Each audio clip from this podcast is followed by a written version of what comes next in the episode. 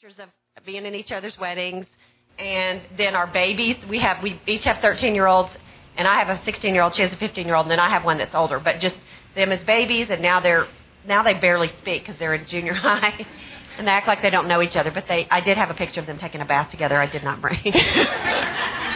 But anyway, you can just see. I mean, we feel like we blinked and this happened. So we just want to impart to you from the Lord. If you can leave with one thing, we'd be thrilled. Yeah. And we want to start out by saying we don't have this figured out. So we're not here because we have figured time out and we don't have any struggles with it. That's one thing. And the second thing is take what we say this morning and run it through your own filter. Every family is different, and what might work for me might not work for you or for your friend or whatever. So use your wisdom, use wisdom and discern what, we say and if it will help you or not. And if anybody wants to know how you get your hair that curly, come talk to us afterwards and we can tell you all about pink sponge rollers and then kind of what happens, how your hair just magically gets lighter as you get older. So we can talk to you about that too. Yes, let's open in prayer. Lord, we thank you for thank you for each person here today, Father. Just pray that our words would be your words, and that each lady here would leave just with a better understanding of who you are and how much you love them. And I just pray that we would just have wisdom for all of us, how we use our time, and that we may have eternal focus, but also we have physical things that have to get done. So, Lord, we just ask for wisdom for all of us. Pray that it would be an enjoyable morning, and that each person would leave just with a greater love for you. In Jesus' name, amen. Okay. Amen. Okay, when we started to work on this talk, which was actually in June, we kind of talked about what we wanted to cover. And one of the things I thought is it would be so interesting to find out what people really do with their time, because, like, I know where my time goes, but what does the average person really do? So I found a study, and this was they surveyed the average. It was a man who was 70. After somebody had lived to be 76 and 81, and kind of figured out the average of what they had done throughout their lifetime. So these are just some interesting statistics of what they found. The average man spent 3 years of his life driving, and the woman spent the same amount. The man spent 10 hours watching television, and the 10 years watching television, and the woman spent 13 years watching television. I'm like, who are they talking to? Let's see. Exercising, the man spent 2 years. The woman had spent 1 year. Sex, they had both spent 6 months, which that's a good thing. It kind of worked out that way. Okay, driving, the man spent 3 years. The woman spent 3 years, which I'm thinking they're not really, they must not have polled people in my stage of life, because I feel like I drive way more than that. And then one thing, this will give you insight if you're a mother of a little boy. The average man spent 3 years on the toilet, and the average woman spent 6 months. So for the man, that averaged to 40 minutes a day. So, like, when your little boy goes in the bathroom and he wants, like, books and all this other stuff, then you're like, now you understand where that's going. And when you're thinking, like, I can't even go in there by myself, now you kind of, you sort of understand. Couple more numbers. The average, this is a U.S. study. The average person spent 7 hours a month on Facebook, 2 hours on Google, and 1 hour on eBay. So we're going to talk about that a little bit later. So that's kind of what that study showed. One thing is, time is one of those things that's unique, because every single person has exactly the same amount. We each have 24 hours in a day. But what do we usually think about time? Somehow that God shortchanged us, that we don't have enough of it, that if we only had more time, we could get more done, or things would be easier or better for us. What does the world say about time? The world says, there just isn't enough time in the day. I don't know where the time goes. I'll try to find the time somewhere. You think about how we describe time. It's like, it's peak time, it's rush hour, get a move on, come on, I don't have all day. And that's kind of how our culture is. How do you describe time? Urgent, priority, pressing. And then you think about how we've evolved really in a fairly short period of time. It used to be mail came by the Pony Express. And people were actually okay with that. And then we had telegrams, and then we had telephones, and then answering machines, which to date us, I remember when I was a senior in college, one girl in the dorm had an answering machine, and that was like, way cool. Okay? So now here we are. And that was just about 5 or 6 years ago. No, not really. Anyway, now we have, and I remember when we first got cell phones, my husband got one, and it was like, you know, wired in the car. It wasn't really, I guess, what do you call this, mobile phones then? And then faxes, and now we have FedEx, and we have priority mail, and we have texting. Everything is, like if your phone, my iPhone is like 2.5 years old, and it's starting to kind of do some weird stuff. And like if my text doesn't just pop right up, I mean, I am like kind of bent out of shape. So all of this to say is like, look at how we've evolved. So has all these things that we have now given us more time? Do you feel like you have more time in your day because you have the cell phone and the text and all this stuff? I mean, I don't. But Christians, I think, in some ways are the worst with their time management because we take things seriously. We want to do a job well. We want to glorify God. We not only serve at work, we serve in our communities. And as a result of that, we are in a hurry, in a rush, going from one thing to the next. And that view of our time that getting things done is more important than relations hasn't really gotten us very far. So our goal is really to examine who we are, why we're here, where we're going. And I would say to you, biblical balance is the key. And if you're following along in your outline, that's on there. That's the goal, biblical balance. And besides knowing and loving God, nothing on earth gives us eternal value. Okay, so let's look at a couple of passages about what the Bible says about time.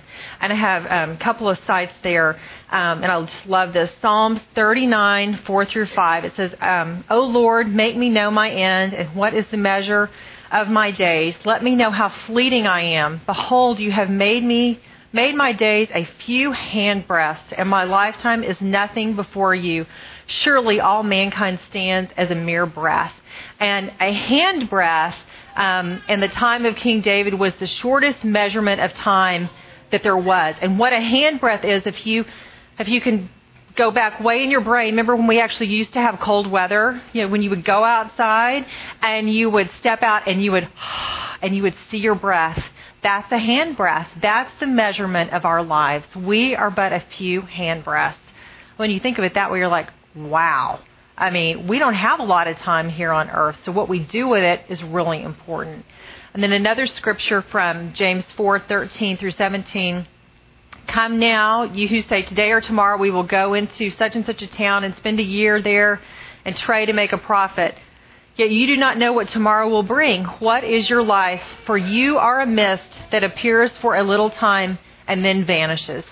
So when you really think about our time here on earth, it's important that we use it wisely and to God's glory. And from here, we're going to talk about prioritizing our time and how we actually put this into practice. Okay. First of all, I think am I on? First of all, I think it's really important to remember that people are more important than our checklist. And you know, so many times, especially if we've written it out, which we will encourage you to do.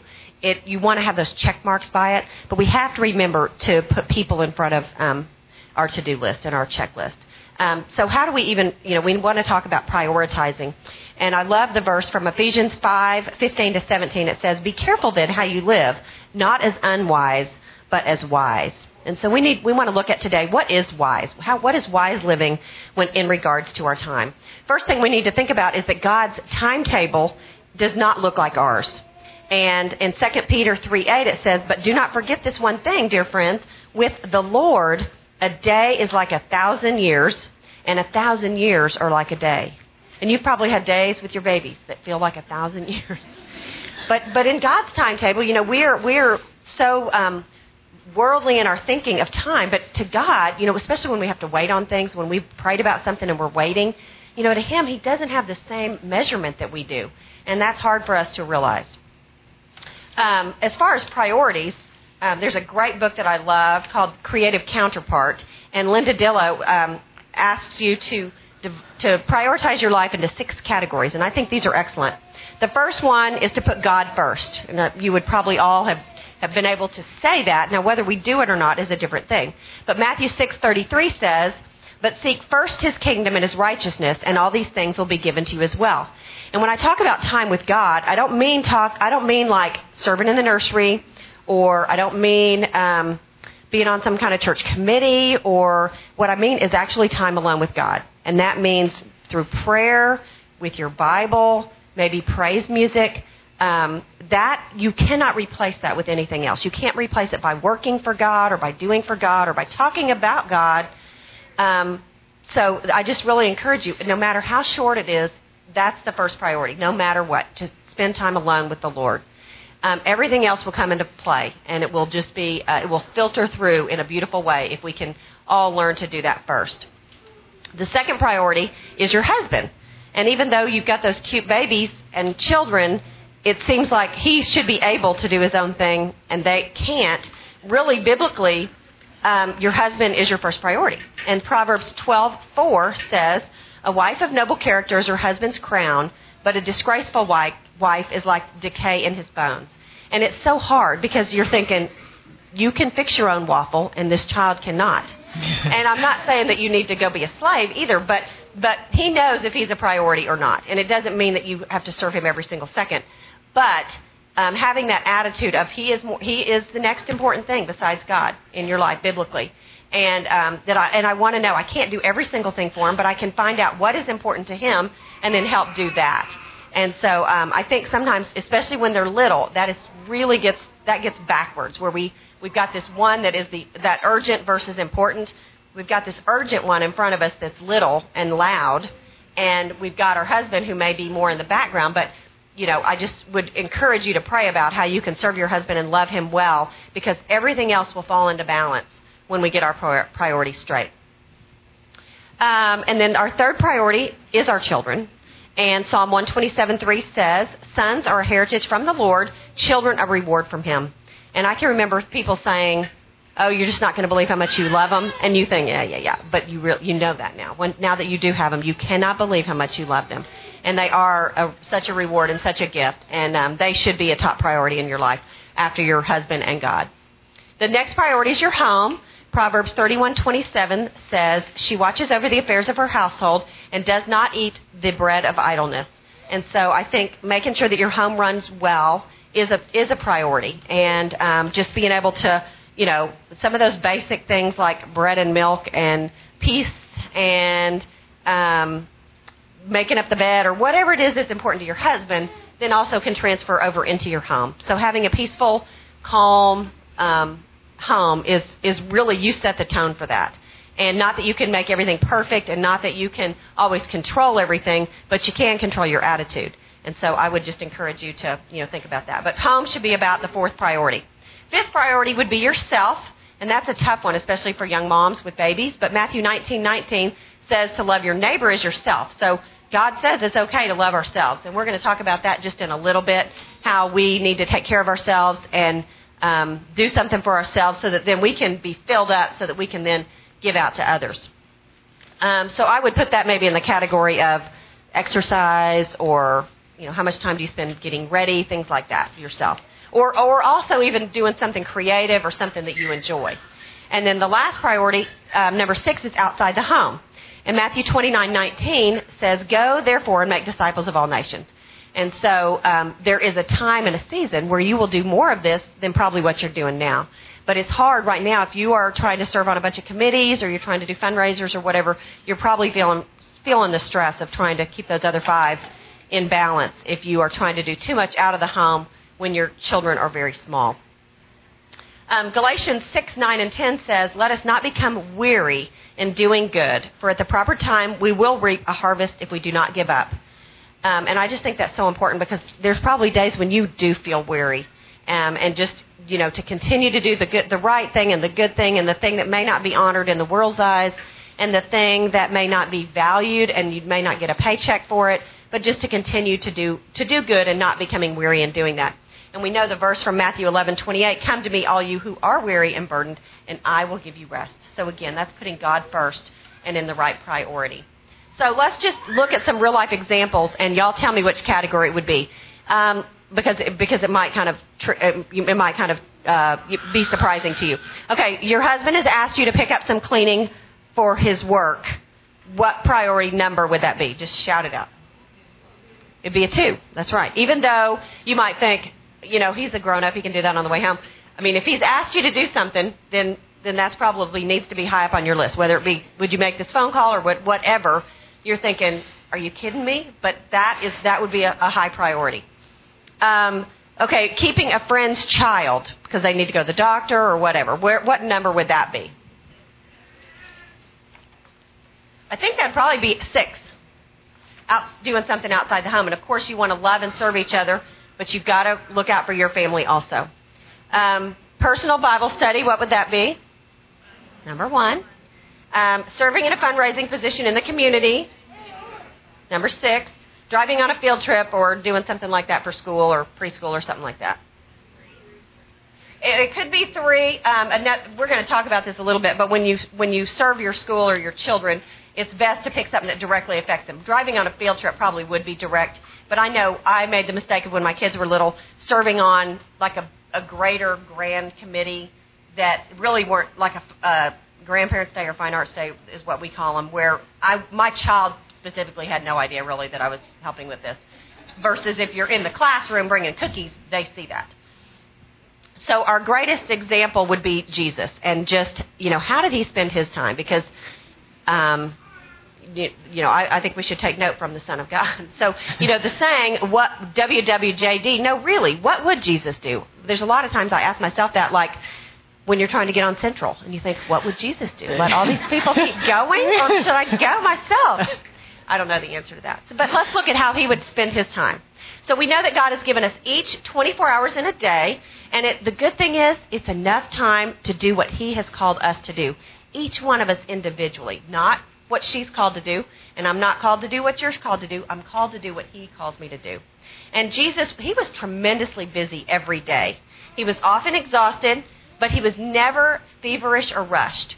And I love that. If you look at the Gospels of how Jesus spent his time, he was very busy. I mean, he healed and he traveled and he did all these things. He was often interrupted, but he never was rushed, never made anybody feel like, yeah, I'll get back with you. I mean, he just had a way with people that he could love and minister to them without being feverish or rushed.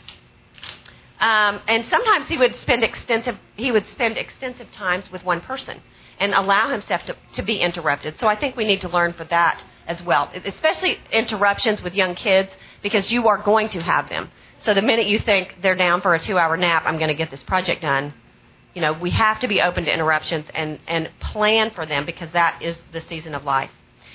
So we know that Jesus prioritized his life and with eternal things. He put first things first. He took time to get alone with the Father. So we have to take note of this. If he did that, how much more do we need to do that? He also sought the Father's will. We have to realize that we will never be able to meet all the needs of those around us, no matter what. We will never be able to do enough, but we just have to do what we are called to do. And so that can be freeing. And the only way we know that is to spend time with the Lord, to spend time with the Father, and find out what it is that he wants me to do. We have to realize that some things are non-negotiables, especially at this stage of life. Food for the family, laundry, driving, doctor's appointments, home maintenance, car maintenance, being the nurse. Those are all things that are going to be your job, and they're not going anywhere. And so we have to be able to figure out how to manage all of those. But, you know, putting the Lord first is going to be the top priority. One thing that has helped me the most is learning to put margin in my day. And I have been a complete failure at this whole entire week. I would like to tell you that. I've gone from thing to thing to thing to thing. So I'm speaking to the choir, but I'm speaking to myself. So just we need to be able to slow down enough so that we can talk to that friend, minister to that friend, return that phone call and not be rushed, write a note to somebody. But you can't minister to others if you don't have margin in your life. And it doesn't happen magically. It is built in. We have got to. We'll talk about calendars in a little while, but we've got to build in margin. And especially with little kids, you think that you have, you know, it's going to take you 15 minutes to get there, and but you need to build in. This child may spit up, or I need a diaper change, or there's things that are going. You just need to plan that something you're going to need to give yourselves extra time. Not to mention all the buckling and tying of shoes that you do. Okay, so now we're going to look at physical time wasters. Like, where does the time go? What do we do with these 24 hours each day that the Lord has given us? And these are just some that we thought of that for sure pertain to us and probably would pertain to you all too. I think, number one, not planning or procrastinating. So when you procrastinate, you waste your time thinking about what you still have to do, what's on your to-do list, what you didn't get done, and beating yourself up for not doing it. So, and sometimes that is part of what's going to happen. If you have a sick child, then you're not going to get the things done. But as best you can, if you can make a plan, that's going to help you. All right, not saying no. It is up to you to choose how you spend your time. And I would say according to the priorities that Elizabeth's talked about. But I think one thing, especially as your kids get older, you're going to have some kind of filter in place to protect yourself from doing this. Because who wouldn't want to bring cookies to school, watch a friend's child, run an extra errand, serve on this committee? All these things sound really fun. But if you don't have some kind of filter, then you're going to get yourself in trouble. And one thing is just your standard answer could be, I need to pray about that, or I have to check with my husband first. And then you do have time to reflect, not in the heat of the moment, about what you're going to do. We're going to talk about some very just specific ways to kind of handle that. But not saying no is a physical time waster. Okay, crisis mode or firefighting. I think Allison said earlier, running around like your head's cut off. The tyranny of the urgent. Just getting in the frenzy of what you're trying to do, and not only does it waste time and exhaust you, it sets a bad example for your children. So think about that, and you can address that by planning or not procrastinating. All right, what interruptions? Telephone, emails, internet. Now those are all clearly a part of life now. I mean, your phone's going to ring, your little phone's going to ding when you have an email or a text or something like that. But I would just encourage you to be where you are. If you're on the floor playing, Barbies or Legos or something like that with your kids, just be on the floor. I mean, tell yourself, I'm going to have this uninterrupted time. Now, if you're on the floor and your baby's in the swing and he spits up everywhere, clearly you need to be interrupted and you need to go address that. But and you need to think about what you're being interrupted by. And this will go full circle when your kids are older and they then have their own cell phone and you're having a conversation with them and then it's like ding and you're like, Whoa. Wonder where they learned how to do that from. So think about that, the kind of the example, or like dinner. We're not answering the phone during dinner. Or we're not going to, we're all going to stay at the table or whatever. But think about how the interruptions waste your time. The lack of organization and tidiness. Clutter zaps your energy and hinders your effectiveness. And there was some, I was driving, which I do a lot of these days in the car, and there was a Staples commercial, and it was talking about the average office worker spends 15 hours a year looking for lost items. I was like, wow. I mean, think about that in your household. So I would just encourage you, and we'll talk about this later, how you can really organize things, but just having clutter, not disciplining yourself to put things away or put them in an orderly place or return them to the same place every time is a physical time waster. All right, meetings. You'll probably are not in the, I mean, those of you with little bitties probably haven't gotten to this stage yet, but meetings can be a giant waste of time. And so you just want to be selective. And that's one of those things before you would say yes to something, you would want to inquire, okay, what's involved in this commitment? How many meetings are there? How long do they last? Can you miss them? Are they required? And then exactly what's going to be accomplished at the meeting. Sometimes I think people just meet just because they've always met, and that's just what we do. So think about that. All right, not delegating. Don't do for your kids what they can do for themselves. What they can do for yourself. It should have been themselves. So think about that, and you'd be like, I have a 1-year-old. What can I possibly delegate to the 1-year-old? Well, you can be like, go to your car seat if they can crawl or whatever. Or, really, there's a lot they can do, or like, pick the sippy cup off the floor, or hand me the spoon, or whatever. Just try to encourage them to be responsible for some stuff, because eventually it's going to pay off and then you won't be doing everything for them. All right, not estimating time correctly. Elizabeth talked about this earlier, and that kind of cuts two ways. Either you think it's only going to take you 15 minutes to get somewhere and it takes you 30 minutes, or you, arrive somewhere way early and then you're kind of like twiddling your thumbs and then your child is kind of out of control or whatever. So trying to estimate your time correctly would be helpful. So. Okay, so those were physical time wasters, but let's take a look at spiritual time wasters. What are things that zap our time by our minds? I looked at worry, and worry would be the first one, and that is I kind of defined it as spending time thinking about things that you don't want to happen, and Webster's defines it as to torment oneself or suffer with disturbing thoughts. And I thought, man, if you just read that, you'd think, why in the world would anybody want to do that? And Matthew 6:25 says, therefore I tell you, do not worry about your life, what you will eat or drink, or about your body, what you will wear. Is life not more important than food, and the body more important than clothes? Look at the birds of the air. They do not sow or reap or store away in barns, yet your heavenly Father feeds them. Are you not much more valuable than they? And who of you by worrying can add a single hour to your life? And I am a worrier, and so I struggle with that all the time. And I realized my son, who's not a worrier about anything, he's 20, and he and I can remember when he started driving, I'd be like, call me when you get there. He's like, Mom, most people get to where they're going, and that he's right. Most people do. I mean, yes, you hear those occasional bad stories, and they're the ones that are published on the news or in a newspaper, but generally, all the things we worry about, a lot of them are not going to happen. Things that I could imagine that at your stage of life you might be worrying about would be something like, what preschool or what school are we going to be looking at? What if my husband loses his job? What if I'm pregnant again? And this isn't the timing I was looking at. So it's just mental thoughts of thinking about things you have probably no control over anyway. And so the verse goes on to say, but seek first his kingdom and his righteousness, and all these things will be given to you as well. Therefore, do not worry about tomorrow, for tomorrow will worry about itself. Each day has enough trouble of its own. Isn't that the truth?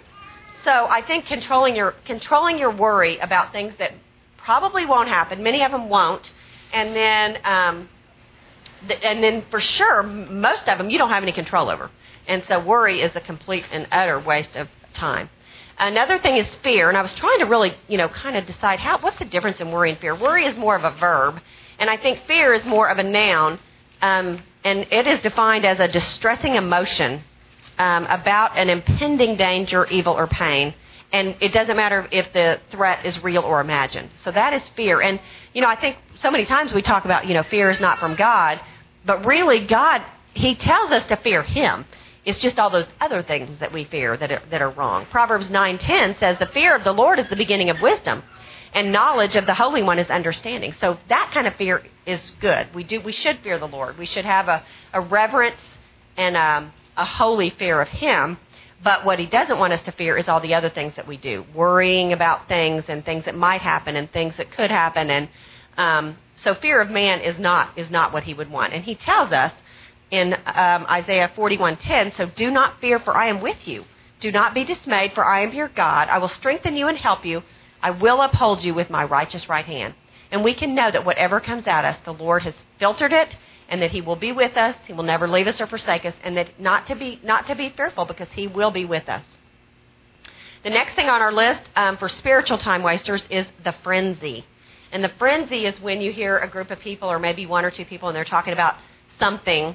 And you're thinking, oh, my gosh, I haven't signed up for that. Oh, my child's going to be behind.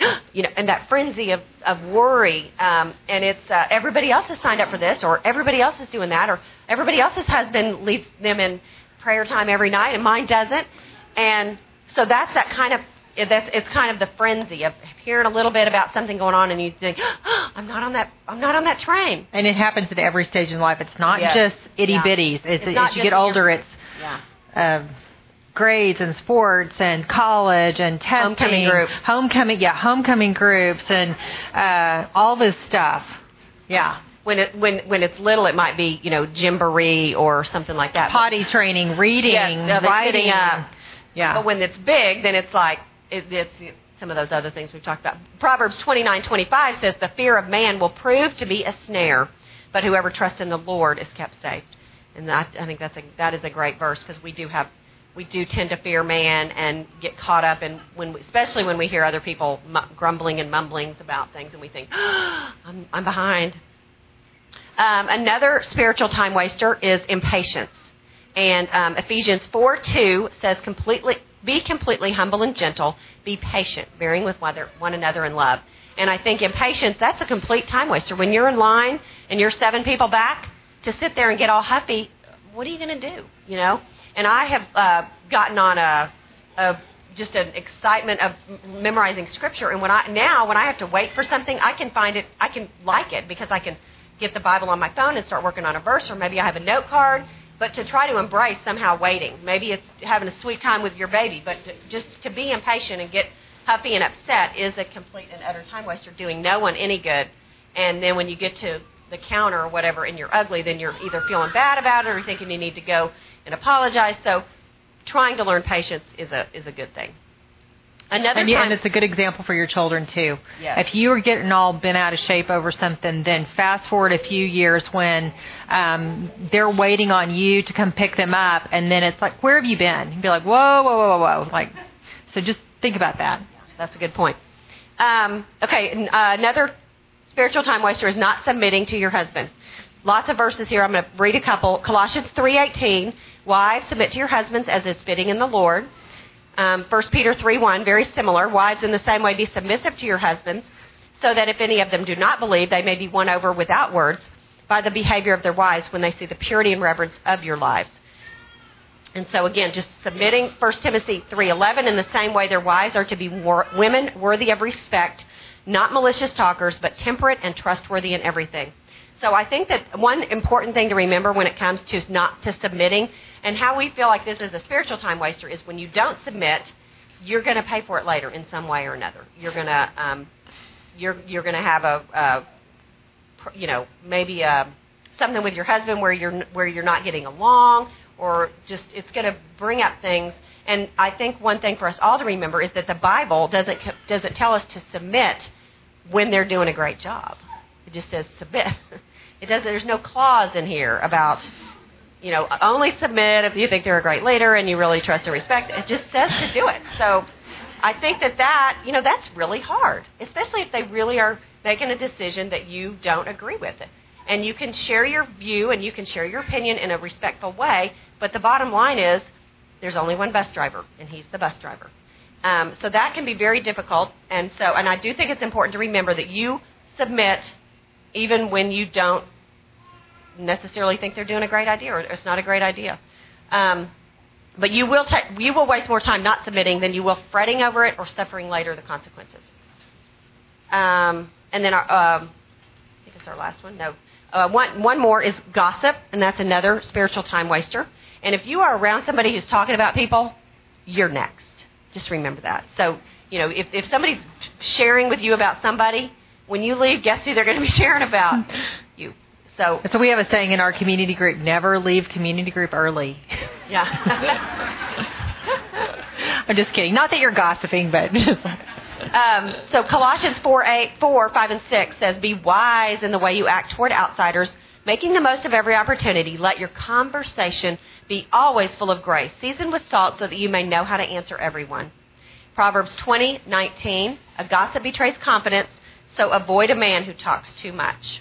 And I love this one, Romans 1:29. I mean, this is, look at the other things that they're putting gossip with. It's not just like a minor in the eyes of God. They have become filled with every kind of wickedness, evil, greed, and depravity. They are full of envy, murder, strife, deceit, and malice. They are gossips, slanderers, God-haters, insolent, arrogant, and boastful. I mean, that's a bad list. You don't want to be on that list. So, and the other thing, just a caution, is we don't gossip in the name of prayer. Like, let me tell you the story so we can pray about it. Okay, gossip is not of the Lord, and it is a spiritual time waster. Okay, the last one. There's three more, actually. Okay, all right. I keep saying the last one. Another one. I don't have them numbered. I should have numbered them. Another one is not controlling your mind or thoughts. And I did this just this morning. I pulled out some of those photos, and I put them back, and I was putting them back in the cabinet. And I saw this photo album I'd made my husband, and I was putting it back, and it wasn't kind of fitting, and I was kind of shoving it back there, and I thought to myself, he doesn't even care that I made this for him. And I thought, now that's just, he's completely innocent in this. I just made that up. And I think, sometimes, here's an example. I was trying to think about an example of where your mind can just go there in a second. Okay, so we go to dinner and he didn't open my car door. He must not love me anymore. He must be having an affair. Okay, that is where you're, just because he didn't open the car door, then my mind goes from that to that.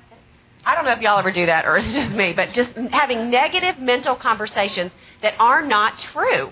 So you have to go back to Philippians, where whatever is true, noble, right, pure, lovely, admirable. If anything is excellent or praiseworthy, think about such things. I mean, and memorizing Scripture has really helped me with that. You cannot go through and have these negative mental conversations with yourself. Another thing that I would tend to do is to analyze what people said and extrapolate things that aren't there. And so you've got to control your mind and your thoughts. 2 Corinthians 10:5 says, "We demolish arguments and every pretension that sets itself up against the knowledge of God, and we take captive every thought to make it obedient to Christ." How do we take our thoughts captive and not go through those mental negative arguments and conversations with ourselves? And Isaiah 59:7 says, "Their feet rush into sin. They are swift to shed innocent blood. Their thoughts are evil thoughts. Ruin and destruction mark their ways."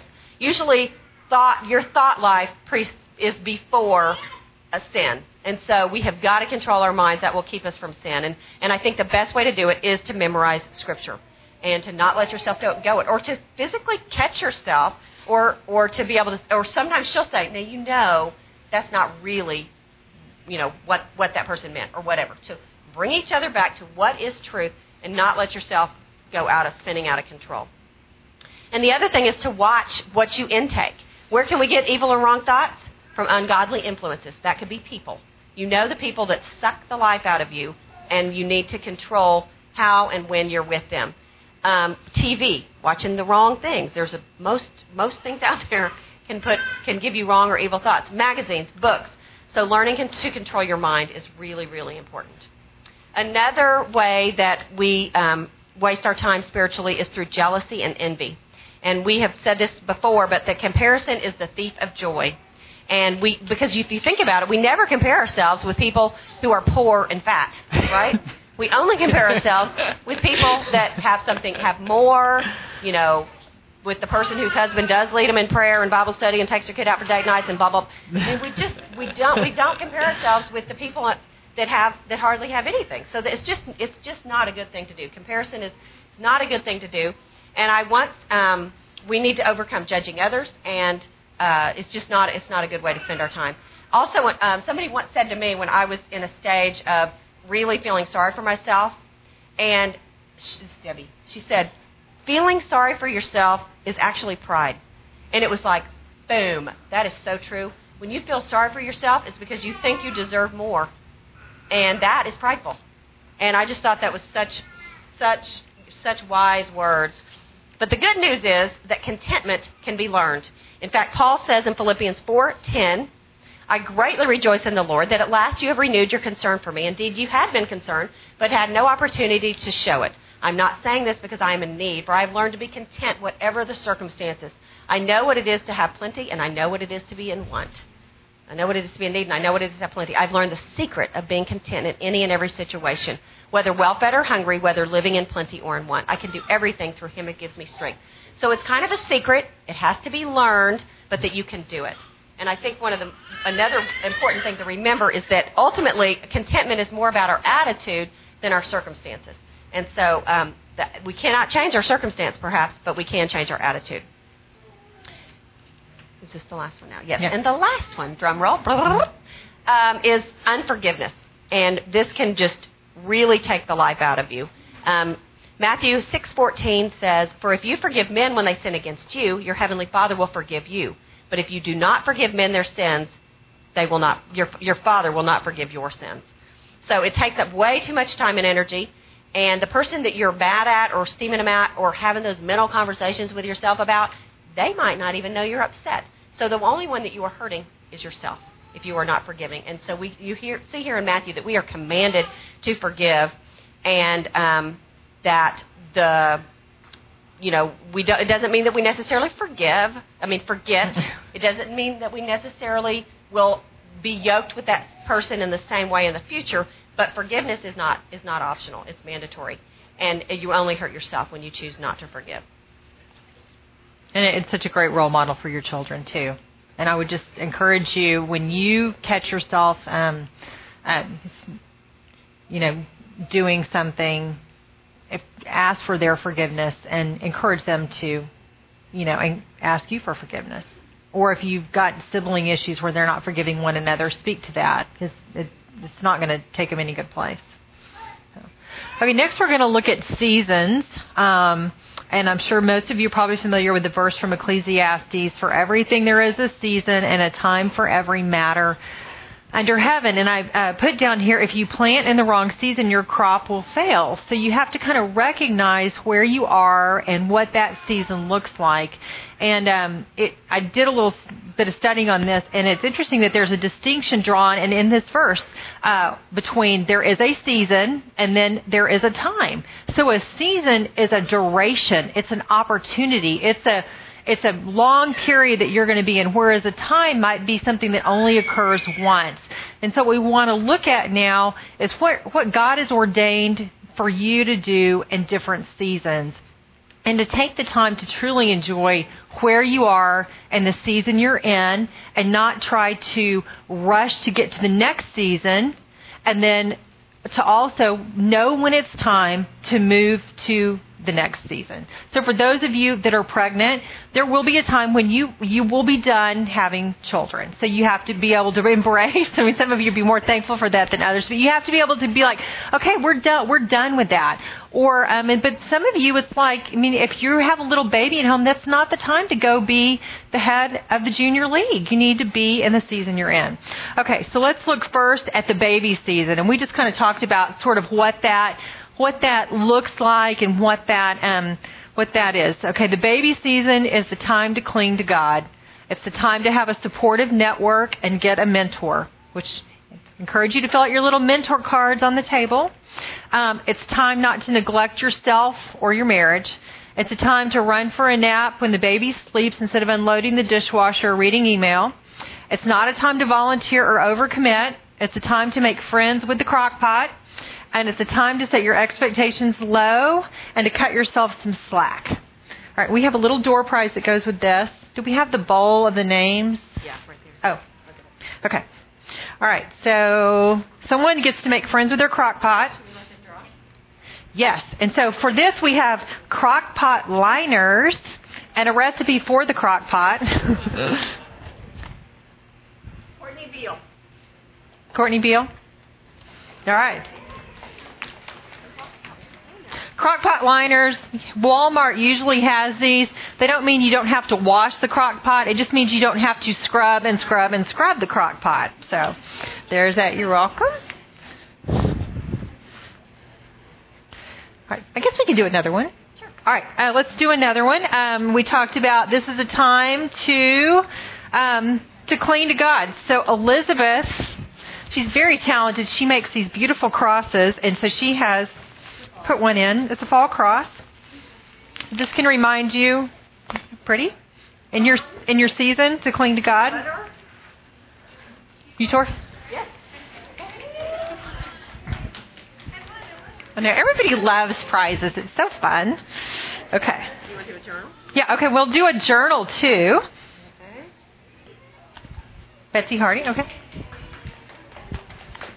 We'll tell you what you can do with this in a few minutes. Okay. All right, so that's the baby season. So now, at some point in this, some of you may be in many seasons at the same time, depending on how old your kids are. But the next stage is the preschool season. This season is beware the frenzy. This is kind of when the frenzy really gets ramped up. This is time to play Barbies and Legos. It's time to go to the park, to the mall, the stroll, or go to Chick-fil-A with a friend. Time to encourage a love of the Lord, home, and family in your children. Time to train your kids to greet Daddy when he comes home.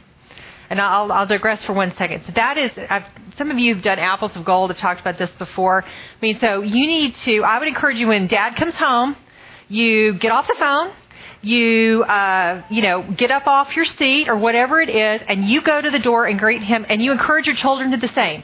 And so it might be like, Daddy's home, Daddy's home, Daddy's home, or racing or whatever. And if you start that now, I mean, and this is one of those examples, that the season where they race to the door and jump all over him, it does end. And so now my kids might be doing homework or doing something like that.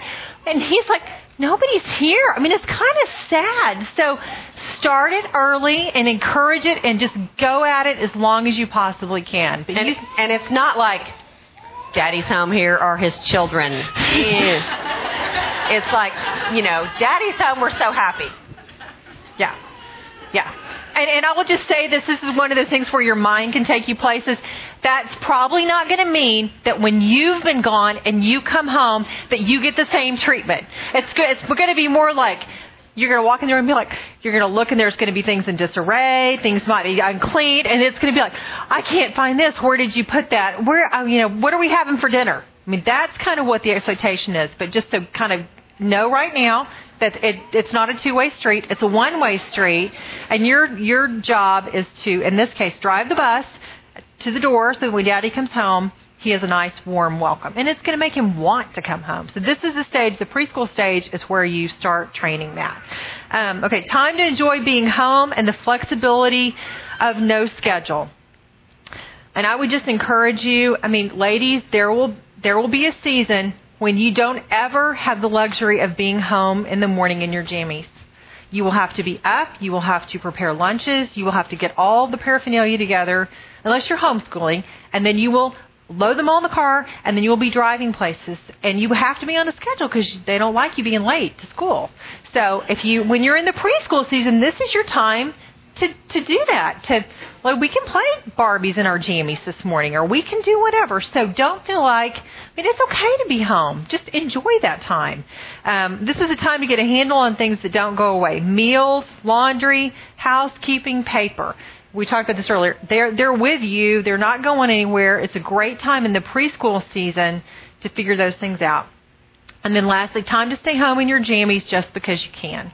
So Not every day. We're not encouraging you to eat the bread of idleness. Don't become a couch potato, but don't go the other side too. And not in your jammies when your husband comes home. Yeah. You are dressed and you look good and you're happy and you run to the door. Yes. Yeah. Clothes. Yeah, that's probably a good thing. Have real clothes on when he comes home from work. Okay. Your kids can be in jammies. All right. Okay, the next season is the elementary school season. We just kind of group these by schooling because that's kind of a good way to kind of gauge what you're going to be doing. Okay, elementary school, time to train and model. You're going to train being on time, taking responsibility for our actions, good sportsmanship, good study skills, love of learning, and how this glorifies God, respect for authority, and being kind to others. These are kind of what you do in this season. Time to volunteer in ways that directly serve and impact your family. So my example was, I think one year I volunteered to be on the solicitations committee for the auction. Like, not my area of giftedness to begin with, but my kids now, all my kids thought was me on the phone. Like, yes, can you give the da-da-da-da-da? I mean, like, no, that did not impact them. Drive the field trip. Take the cookies to the teacher. Read to the class. Figure out. And sometimes you might have to do something that doesn't directly impact them, but as best you can, that's what you want to do. And remember, the need does not constitute the call. Christ did not do everything. He did not respond to every single request. Somebody else will bring the cookies to the classroom or will do something like that. And it's also time to impact your community for Christ. Now your kids are in school and you have an opportunity to be a light to other people and and with your kid, with your children's friends. I mean, when they're really little, your kids' friends are your friends' kids. You know the parents and all this kind of stuff. As they get older, and the older they get, a little bit scarier this gets, because they're friends with people you have no clue who their parents are, what goes on in their household. And so if you start developing that early, let your friends come to your house. You be the light of Christ. And some of these kids may have been raised in a home where they have no idea who Christ is. So think about that. That's what you do in this season. Okay, the middle school season, junior high. Time to get in the car and drive. Time to listen and not judge. Time to pray for wisdom and patience and deodorant. Time to pray for discernment for yourself and your children. Time to keep your commitments after school to a bare minimum. Time to go buy reading glasses for yourself and new bras. So look forward to. And that may hit those of you at different stages depending on how many children you have and how old you are and things like that. That's kind of that stage. So I'm sort of half part in that stage. And then the high school years, okay, time to realize you're running out of runway. Time to pray for wisdom and safety and security. Time to pray for them to get caught when guilty. Time to question whether you have imparted all the value and wisdom to them. Elizabeth and I laughed. She had this situation with her oldest Carter was going to go on some friends on a houseboat. And she was like, oh my gosh, did I ever tell him not to go out on a houseboat in a storm? What if it storms? Like, this is what goes through your head when your kids are older and you realize that, you know, and you saw the pictures of our kids, like little bitty preschoolers, and then the older ones, I mean, they're going to leave, and all of a sudden the older they get, you're like, oh my goodness, did I tell them this? Did I tell them that? Have I done a good job? And you just see that that's when, unlike when you're at your stage and you're in the grocery store and the little old lady comes over and she's like, oh, sweetie, you're so wonderful. He's so cute. And this day's just fly by. And you're like, lady, you're crazy. You know, I am at the store with two kids and I can't get anything done and you have no idea what you're talking about. And then just like that, on a dime, it changes. And you're like, oh, my goodness, my daughter's going to be gone to college in 4 years. I'll walk in her room and she won't be there. And so it happens so quick. So that's when you're in the high school phase. That's kind of what you're, have I imparted everything to them that I want to? Let's see. Time to get more insurance when they drive off in the car. Time to check cell phones and Facebook accounts. Time to set some boundaries to protect family time. Time to get creative about your private time with your husband because your kids stay out late and go to bed even later. And time possibly to serve your parents. And then the next season I have on here is the empty nest season, or as Vicki Courtney, if any of y'all are familiar with her, she calls it permanent date night. And we're not there yet, so we don't know, but that's kind of looking at it in a broad picture. That's sort of where you're going to go, and just encourage you to, you know, it says, for everything there is a season and a time for every matter under heaven. So just choose wisely what you're doing in the season that you're in. So now we want to kind of give you some tangible basics. We've talked about prioritizing our time and how Jesus spent his time, and physical time wasters and spiritual time wasters. Now we just want to kind of give you the top 10 basics. And we know that from Proverbs 31 that becoming a virtuous woman is a lifelong journey, and that every season looks different, and that we need to embrace the season that we're in. And also just want to remember that this journey of life and raising kids, it's a marathon, not a sprint. So you've got to balance yourself out and not try to get everything done in one day or one season, but just realize that, you know, as far as service, or I can remember when my oldest was in first grade, everybody was going to chapel on Fridays, but I still had a 1 and a 3-year-old. And so I tried to go. It was a big disaster because it was silent. I thought, well, surely there'll be other kids there and there'll be a little bit of noise. Well, not there. So, you know, it wasn't my season to go to chapel, but later it was. Now I can go to chapel and I choose not to. So, you know, you will get to do all these things, but it may not be today. And so, and you may have a friend who's in a different season, or has a nanny, or has the whatever, and, or maybe a mom or sister or somebody that can help you, but be in the season you're in and do it well. And then embrace the next one and love it and do it well. So when it's Lego season, do Legos. And when it's baby season, do babies. So just remembering that this is a marathon, not a sprint. You don't have to do it all in one season. And the Proverbs 31 woman She didn't do all that stuff in one season, I can almost guarantee. Yeah. So the first thing we want to share with you is just to do something for yourself. It will make you a better mommy. It may be taking a nap. It may be doing something creative. It may just whatever it is, do something. If it makes you feel good to have that drawer cleaned out, then do it. Take a few minutes to revive yourself, and it will make you better. The other thing in that is just to schedule margin, because if we're constantly go, then you're going to become weary and grouchy and things like that. So do something for yourself, not all day, every day, but filling yourself up, first of all, with the Lord, but also something else that might include, if you like scrapbooking or if you like, something, and not every day even, but it gets me out of bed when I have things in my kiln to go look at. It invigorates me. So whatever it is that does that for you, whether it's exercise or taking a run or something creative or having that closet cleaned out sometimes, or reading a book or whatever, give yourself permission and sometimes take a moment for yourself. And if this is not your struggle, like if you're like indulging yourself by reading magazines and books and laying on the sofa and all that, which I would find it hard to believe that anybody in here really has that luxury. But if that's not your struggle, then don't be like, well, they told me at Building Blocks that I could do this. Like, don't have your husband come home from work and you're propped up reading Southern Living or something like that. Okay, second top 10, a place for everything and everything in its place. You can chime in here too. This means like your diaper bag is packed. I mean, you have the basics in there. You're not scrambling around every morning going, where are the wipes? Where are the diapers? Where's the ointment?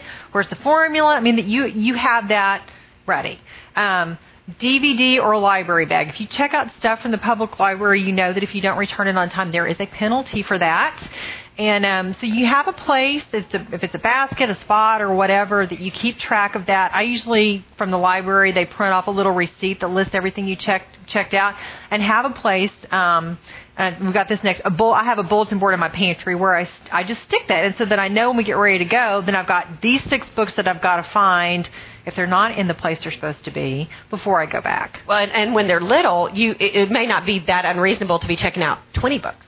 But when they're preschool hardback books or whatever, when they're big chapter books, you can get away with 3 or 4. But when they're little, if you check out 3 books, you're going to be back in 2 hours. So you may have a whole bunch. And instead of digging under the bed, if you can sort of keep them. I mean, when they're little like that, it might even be like one of those plastic crates or something where we just keep getting the habit of putting it back in there so that you're not scrambling when they're due.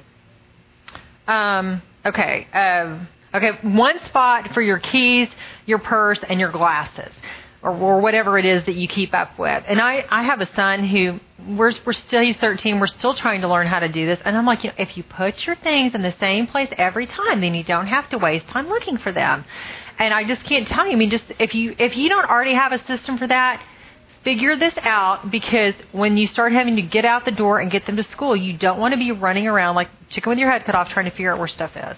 A big bulletin board. I went and bought, it's like the biggest bulletin board I could find that would fit in my pantry, and I have it up there, and we have, that's kind of Command Central, school calendars, football schedule, like we got state fair tickets yesterday. They went on there. I mean, just phone numbers, anything like that, just a invitations or whatever, just a place where you can have stuff. And it, it's a mess, but it's in the pantry. Who cares? But it's a place where people know to go look for stuff, and it's a place where I know I can think, oh, I probably put it on that bulletin board. She has a big pantry, but if you don't, if you're thinking to myself, my pantry is this big, just find a spot that, other people won't be viewing it the minute they walk in the house. It could be the back of a door. It could be a utility room, just somewhere that it's not in plain sight, but it's probably worth having it. Even if people can run across it, because it'll help you keep you organized. Okay, I have a basket for my car. I think I got this like at the Container Store or something like that. I did not take it from a store, just so y'all know. And what I put in here is stuff that I need to take with me. Like I have a return for Target. I might put the DVDs that go back to Blockbuster. I'm going to, Elizabeth, I'm going to let her borrow a book, or one of my friend's kids left some clothes over and I've got those in a Ziploc bag or whatever. That's where I put this. And then when I go to the car, I put it in there. And the good thing about this, it keeps it all in one place. I know where the stuff is, and then when you have little bitties, it keeps it. If you put it on your floorboard, you know what happens to it. It gets smashed, stepped on, it gets Cheerios ground in it, or milk, or whatever, and then it or you can't find it. So I would just encourage you, and this is great, like when your kids get a little older, or like elementary school age, if you're waiting for them, like at sports practice or something like that, you have all your stuff. You can put your Bible in here, you can put quiet time stuff or Bible study, but just it's one kind of, thing I have for the car. Let's see. I would just encourage you once, wherever you keep your diaper bag, maybe when the kids get older, figure out where you're going to keep backpacks, where you're going to keep sports stuff. For boys, that might be like shoes. If they're playing any kind of like football or soccer or something like that, you don't want those cleats going past the door. So you got to figure out, am I going to have a basket or a shoe tray or whatever? But just same, what is this? A place for everything and everything in its place. Another thing that I think is really helpful is to write things down, because you think you'll remember, but you might not. And for years now, I kind of use my phone most of the time for writing lists and for things like that. Although I keep paper by my bed in the middle of the night with a pen and my phone, which is charging, so that I can turn on the little light and write. Last night I wrote down like 7 items. Some nights it's 20, some nights it's 1, depending on how well I'm sleeping. But writing it down is really important. And when I used to just carry around a spiral, now when I get a phone number, I just put it in my phone and go ahead and, even if it is a restaurant we might visit twice a year, I just punch it in there. There's plenty of room. But when I didn't have that, I would have a spiral. It would have 4 sections. It would be errands, like when I'm out. And then I can organize it. Like, this is in North Dallas. This is close to home. This is, these two are together. Well, why not just get this at Target? We'll talk about that in a minute. But writing it down, errands, and then it would have phone calls to make, so that, okay, we need to leave for ballet in 10 minutes. Who do I need to call? I got 2 phone calls to make. I can get that done in this time, because it's organized by these systems. So errands, calls, and that could also be emails or maybe another section. And then things to do at home. I need to write a thank you note. I need to go find that piece of paper. So you got a little smidgen of time. You know exactly you can go get a 3-minute thing done. But having it written down, I think, is really important. And then also filing it, as far as having like an action file. Like, these are things that are, a pile, a basket, or whatever. These are things that I need to take action on, so I need to keep them out. This is the ballet schedule for the year. I probably don't need to look at that, but maybe 2 or 3 times, because of when Christmas is and spring break. This I need to. I'm going to need to be looking at it all the time, or I need to take action on it, or I'm waiting for this thing that I bought online, and I want to keep this receipt here to make sure it comes, or whatever. So there's an action pile, and then more of just like a filing thing. Like, I need to know where this is and get to it at some point, but I really don't need to have it in front of me every single day. So just so that you're not flipping through every single paper, looking at my son's 10th grade schedule every single time, every single day that I flip through this pile or basket. But I do need to probably have, maybe his lunch menu that he wants to see, or whatever. So you can discern what is action and what is something that can be filed, still to be able to look at, but you don't need to be looking at it every day. Okay, we have a few door prizes for this. Okay, and this is, I still have a system kind of like this. It's a folder, and there's an index, and there's labels in here. And what I have at home, I might have like a file like school stuff, letters, or I have a separate one I keep for bills I've got to pay, or things that are kind of, floating out there that you need to keep track of. But this would help you, or you can also do it for your kids. I have a bit larger one I use that I have one for every, for every grade level, and so I stick their report cards in there and stuff like that. But so we have an action folder for someone.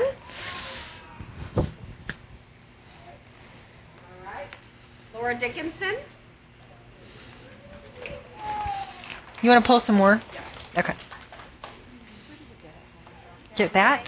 Oh, okay. I did not make that. Dottie Jones. Any of you know Dottie Jones? She has a ministry called Ministering to Moms. And if you're interested, you email me, and I'll hook you up with her. But I have many of those in different. I keep like warranties in one, home warranties categorized by different things. Just nice to have a place for stuff. Okay. We'll give you a little spiral to write stuff down in.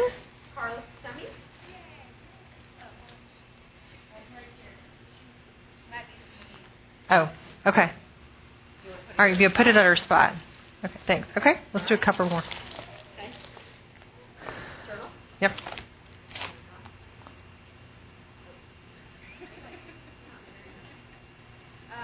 Charity Thurston.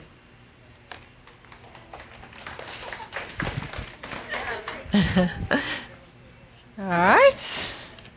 Okay. Yeah, we'll do one more. We'll do another cross. That.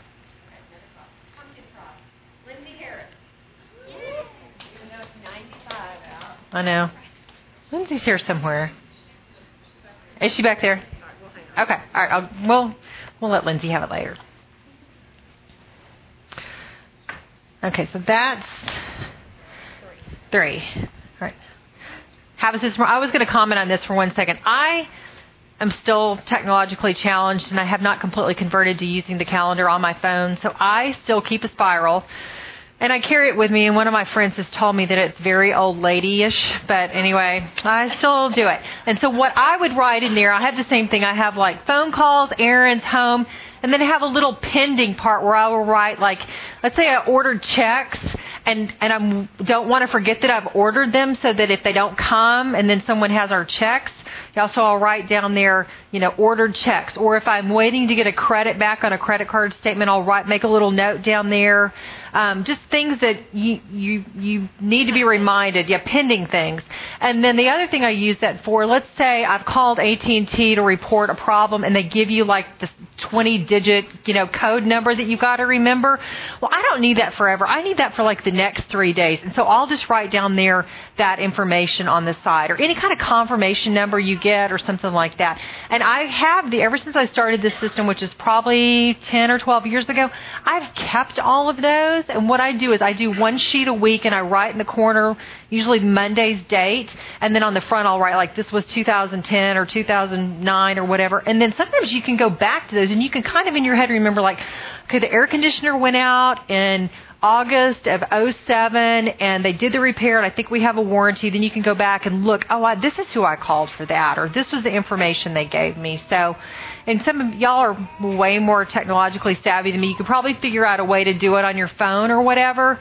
But, sometimes paper is a good thing. But mainly for me, what it does is I know all my stuff is written there. It's not on little scrap pieces of paper. It's not in 15 different spots. That's where I put it if I have something that I need to follow up on or that I need to remember. Okay. 4. Okay, let's see. Plan your errands and group them together. This kind of, it's just sort of logical, but sometimes you don't realize it's logical until after you've wasted a lot of time. If you have to go to, the cleaners, the library, and Blockbuster, and this is like, especially if you have little kids, you need to figure out, okay, What time do they open? When are they least crowded? When am I going to be less likely to stand in line? Which one do I want to go to first? Which one, like if my kids are losing it, can I do without doing? So maybe we're going to go to, the store first because we absolutely have to have milk. But if we don't get the DVD returned, I can do that after they're in bed or something like that. So think about how you're going to group errands. Unnecessary errands. You actually can buy toilet bowl cleaner and cat litter at the grocery store. Now, it might cost you more money than going to Target or Walmart or something like that, but you would have the temptation, or at least I do, if I'm in Target and I'm going for cat litter and toilet bowl cleaner, then I'm like, oh, that's such a cute top, and it's only $4.99, and oh, they have all the Halloween or Thanksgiving or Christmas decorations out, and then before you know it, the $2 you would have saved by going to Target or Walmart to buy the item, now in your basket, you've got $20 worth of stuff that you didn't even need in the first place. So just think about that, and give yourself permission occasionally to not go to the place where the stuff is the absolute cheapest. Another great example, this is the dollar store. If you're going to the dollar store to buy batteries, you're probably going to put a lot of other dollar items in your cart as well because they are only $1. So think about that. Let's see. Ordering online, that obviously is a great resource now. Saves you from having to get out, and you can save money by doing that. You think of anything else? Okay.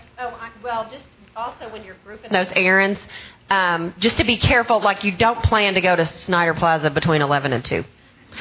You know, it just doesn't. We won't get a parking spot. So you've got to, you know, take that into consideration as well. Blockbuster maybe doesn't matter so much because you can probably, you know, jump out of your car for 15 seconds and get back in before the police finds that you left your child in the car. So, you know, grouping the errands and that kind of thing. But I was the worst at, like, I'm going to save money. I'm going to go to the dollar store and buy all my cleaning supplies there. But I also bought, you know, all this other stuff, and I didn't save a dime. So just, you know, really realizing that you don't have to buy, like she said, those items at a Target or a Walmart. They really do sell them at places you're already Tom Thumb. Okay, the next thing is just to delegate responsibility as they get older and when they can, and that includes that you don't want to micromanage. So if you're going to give them some authority, would you set the table? Then however they set the table, I mean, you want to teach them proper manners that the fork goes on the left and whatnot. But generally, my daughter, she's very creative, and sometimes when she was very little, she'd come up with pretty random centerpieces. But you know what? If I delegated that task to her, or decorating for a family birthday party or something like that, if I delegated that task to her, then I needed to, you know, stand by that, praise her, and not go back and go, you know, it really looked better if you did this. Well, of course I know better because I'm 30 years, you know, older than she is. But when you give them a task, praise them for it, and don't micromanage by going back and redoing what they've already done. And I would just add to that, and this, not that you're delegating responsibility to your husband, but if you ask him to go, you know, change the diaper or to get, you know, the children some food, you know, if he puts it in the wrong bowl or the diaper isn't exactly how you would do it, if you criticize him or tell him he didn't do it correctly, that will probably be the last diaper he will change, and that will be the last time he gets the snack or whatever. And it's like, does it really matter? He's not going to parent like you're going to parent.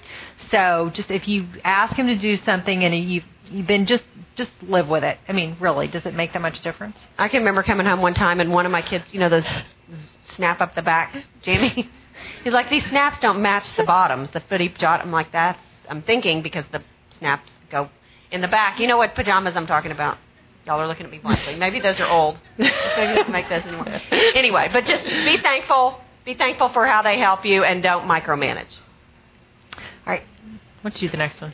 Okay. Areas to have supplies together. I think this can save a lot of time and energy. First of all, like with your dishwasher, you know, you should be able to pretty much keep your feet in one spot and unload that dishwasher, generally. I mean, if you have a giant kitchen, maybe not. But generally, the things you use all the time should be close to the dishwasher. The forks, knives, spoons, the plates, and glasses that you use all the time, they should be close to the dishwasher. And if you hate tasks like that, then time them, because you can find out that, you know what, it only takes me 2 minutes. So even though I hate this, or making up the bed, or blow-drying your hair, or getting gas, those are some of my favorite unlikable jobs. But if you time them, they really don't take that long. And so, but keeping things together. So you're going to keep, you know, the items that you use the most. So maybe my cabinet doesn't have all glasses, and one cabinet has all plates, but the ones I use the most are near each other because I'm using those same ones most of the time. So grouping like-minded items. Same thing with office supplies. You know, you are going to probably need rubber bands, tape, masking tape, scissors, stapler.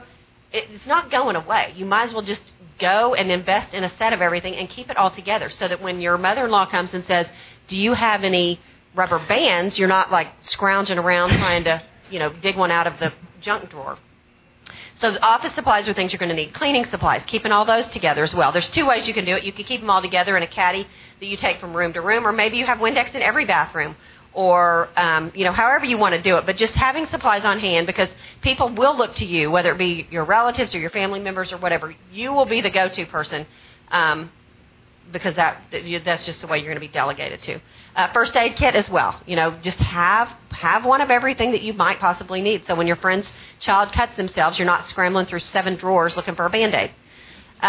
Same thing with gift wrap. You will be wrapping gifts. Have tape, have scissors, have multiple tape and multiple scissors. Maybe one in the office supplies, one with the gift wrap. You know, have a boy wrapping paper and a girl wrapping paper, and maybe a wedding and maybe a neutral. I mean, you will be wrapping gifts. And so have a place, keep them all together, and it just is a good investment. Don't you hate when you have the perfect gift and then you don't have like the tissue, or you don't have the right size box, or it just makes it harder But if you just have all those supplies on hand, you'll be so glad you do. And that would also, I'd put cards, birthday cards or sympathy cards. You're much more likely to send a card to a friend that's in a difficult time or having a birthday that wants to be celebrated. You're much more likely to just go ahead and do it if you've already bought a stash of cards. And that would include having stamps on hand. I mean, you don't need to have 7,000, but have a dozen so that you can drop a note to somebody. You will be much more likely to do it if you have those supplies on hand and know where they are. At this stage of life, or maybe when they're a little bit bigger, having children gifts. So maybe you're at Target and you see they have this cute paint set on sale for $5.99. It has been $15. Buy 3 or 4 of them. Have a stash. That could be a boy or a girl gift. But you will probably, and when they're little, 4 and 5, sometimes people will have a party with 20 kids. And so you're going to be invited to a lot more parties, and it's okay to have a stash, because when they're getting 20 gifts, it doesn't have to be the perfect gift. You know, when they're 12 and they have 3 friends, and you want to go out and shop for that special child. But when they're invited to a party where there are 18 other children coming, just bring a gift and have a stash that you may have found on sale. Yeah, that's the difference between the having a gift, one gift fits all. That's like the elementary school, preschool phase. High school, junior high, that's like... Yeah, my daughter, I would never begin to buy a gift for her to give to a friend because it would clearly be wrong. And she has an opinion about what she wants to give her friend. And you want to encourage them to think about other people and to do that. So just that the gift for all is the preschool season. The high school is your gift closet is going to be empty. You can use it for something else. And then invest in quality products that help you. So, you know, get a good stapler. It's not you will use it. Get good laundry baskets. You're going to use them. What are a thermometer? I would just say, I mean, and I know no one wants to ask for a thermometer for like Christmas or their birthday or something like that, but you're going to be using a thermometer if you have children a lot. And so what you don't want is one that's not reliable, one that's breaking. If you get one that's $15, you're going to probably buy 3 of those where you could have just invested in a really good one, you know, that's going to last. A label maker. Those, I mean, you can use those from the time they're born to label all their stuff, you know, their sippy cups and all that junk, all the way through, I mean, high school, we're labeling notebooks and all sorts of stuff like that. And the older they get, the more expensive the stuff gets. Like my daughter's calculator for school was $120 because it had to be like the scientific calculator that she can use through college. But I definitely wanted to have a label on that. So it's one of those things that might be seem expensive, but it's a product that you will use for a long time. I think that's all for that. All right. Yes. Okay. Non-negotiables. Grocery shopping, meals, laundry, housework. We talked about this. These are things that they're not going anywhere. You're going to be responsible for them for a long time unless you win the lottery and you know, somehow choose to use your money to buy, you know, get household help or whatever. So I would just encourage you to have a system, you know, and make a plan for how you're going to handle this stuff. You make a calendar. I mean, making multiple trips to the store at your stage is pretty hard because they're little and it's just, oh, my gosh, it's torture. Like I can think of 15,000 things I'd rather do than drag a bunch of kids to the grocery store. But I would say as you leave the preschool stage and you get to the elementary school stage, it's more of a temptation because you can. I can go to Tom Thumb 3 times a day if I want to because I don't have anybody with me. No, that's a terrible use of my time. And I actually confess that I've already been, I think, twice this week because I did not make a complete list. So I would just encourage you, make a complete list, figure out what you're going to do, swap meals with friends, laundry. And the older they get, you can encourage them to be a part of that. And the earlier you do it, the more fun they will think it is. And the older they get, the least attractive that will be or less attractive that will be. So just encourage you on that front. Okay. I think keeping quiet time essentials together is a good idea, maybe in a basket or something that you can grab. You know, a Bible, maybe notes to write to somebody, a pen, some sort of maybe journal. I like to, when I do my scripture memory, I like to print it off a Bible Gateway, and I'll print a few copies. I'll keep one in my next to my bed. I'll keep one in my car. I'll keep one in my Bible. And then it's always with me if I want to just try to, you know, review a scripture or something like that. So just keeping it all together, though, will help you stay organized. You can just grab that basket. It's already all there together. And it will encourage you to do it more. If you've got your Bible that you left by your bed and your journals and they're at the kitchen table, and you're going to, that's just a lot of work and I only have 5 minutes. Well, if you've got 5 minutes and your stuff's with you, use it for His glory. So, and also a prayer system. Either I've read, various books, and some people say to keep cards because you can change them out, you can keep them with you, or a journal, or there's things you can buy that have different sections, but just some sort of an organized way so that you, when you tell somebody that you're praying for them, you have a way to actually remember to pray for them. And I think, too, if you write it down in a system, it's one of the coolest things is to be able to look back and see how God's been faithful. And so I had written down when my son was little and he wasn't sleeping through the night, and I was just praying for him to sleep through the night. And then when he finally did, it was like, what a praise. But it's really cool to look back. And we have a group that we're in where we've done this for years, and it was so neat for 5 of us to look back and to see how God was faithful through, work issues with husbands and children who were having different struggles, or people who were having kind of marital issues and stuff like that. So if you're really discouraged, if you've written it down and you can look back and be like, he is faithful, it's a great reminder.